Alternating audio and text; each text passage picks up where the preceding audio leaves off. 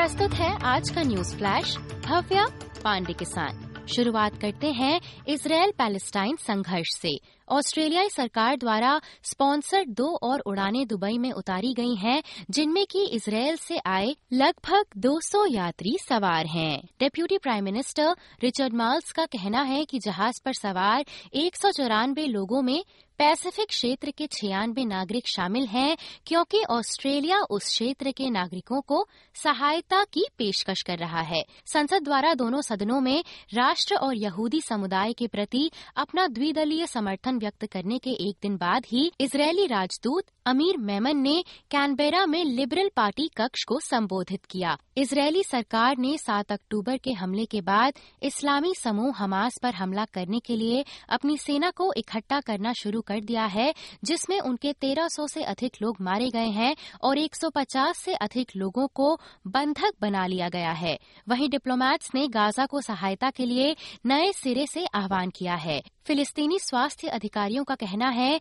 कि गाजा में 2,800 से अधिक लोग मारे गए हैं और 10,000 से अधिक घायल लोग अस्पतालों में आपूर्ति की कमी का शिकार हैं। अमरीकी राष्ट्रपति जो बाइडेन बुधवार को इसराइल का दौरा करेंगे इसराइल के अनुसार गाजा की सीमा पर तैनात इसराइली रक्षा बल हमास को खत्म करने के लिए एक व्यापक अभियान होगा एनएसडब्ल्यू की ओर बढ़े तो न्यू साउथ वेल्स के उत्तरी तट पर झाड़ियों में लगी आग के कारण संपत्तियों में आग लगने से छप्पन वर्षीय एक व्यक्ति की मौत हो गई है। न्यू साउथ वेल्स पुलिस का कहना है कि सोमवार को लगभग रात 10 बजे आपातकालीन सेवाओं को बुलाए जाने के बाद कैम्पसी से लगभग 30 किलोमीटर पश्चिम में एक प्रॉपर्टी से एक व्यक्ति का शव बरामद किया गया है। वहीं ऑस्ट्रेलिया के राज्य और क्षेत्र ट्रेनिंग सेक्टर के लिए एक ऐतिहासिक वित्त पोषण समझौते पर सहमति हुई है, जिसमें कि स्किल शॉर्टेज को दूर करने के लिए 12.6 बिलियन डॉलर खर्च किए जाएँगे। Skill and training minister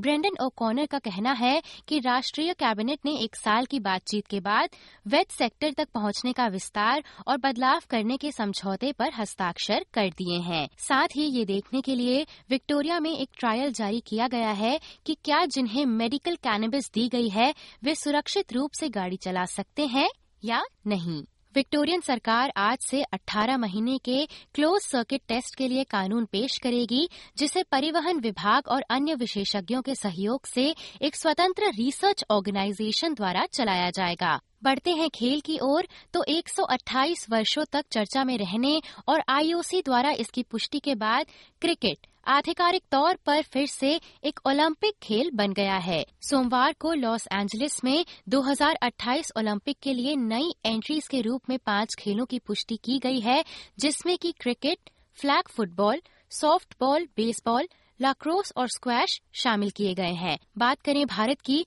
तो सेम सेक्स मैरिज यानी कि समलैंगिक विवाह को लेकर भारत का सुप्रीम कोर्ट आज फैसला सुनाने को तैयार है। समलैंगिक विवाह को दुनिया के 34 देशों में मान्यता दी गई है, जबकि 22 देश ऐसे हैं जहाँ इस पर बकायदा कानून बनाया गया है। सीजेआई जस्टिस चंद्रचूड़ की अध्यक्षता वाली पाँच न्यायाधीशों की संविधान पीठ ने 10 दिनों की सुनवाई के बाद 11 मई को अपना फैसला सुरक्षित कर लिया था। इसी के साथ आज के समाचार यहीं समाप्त होते हैं। धन्यवाद।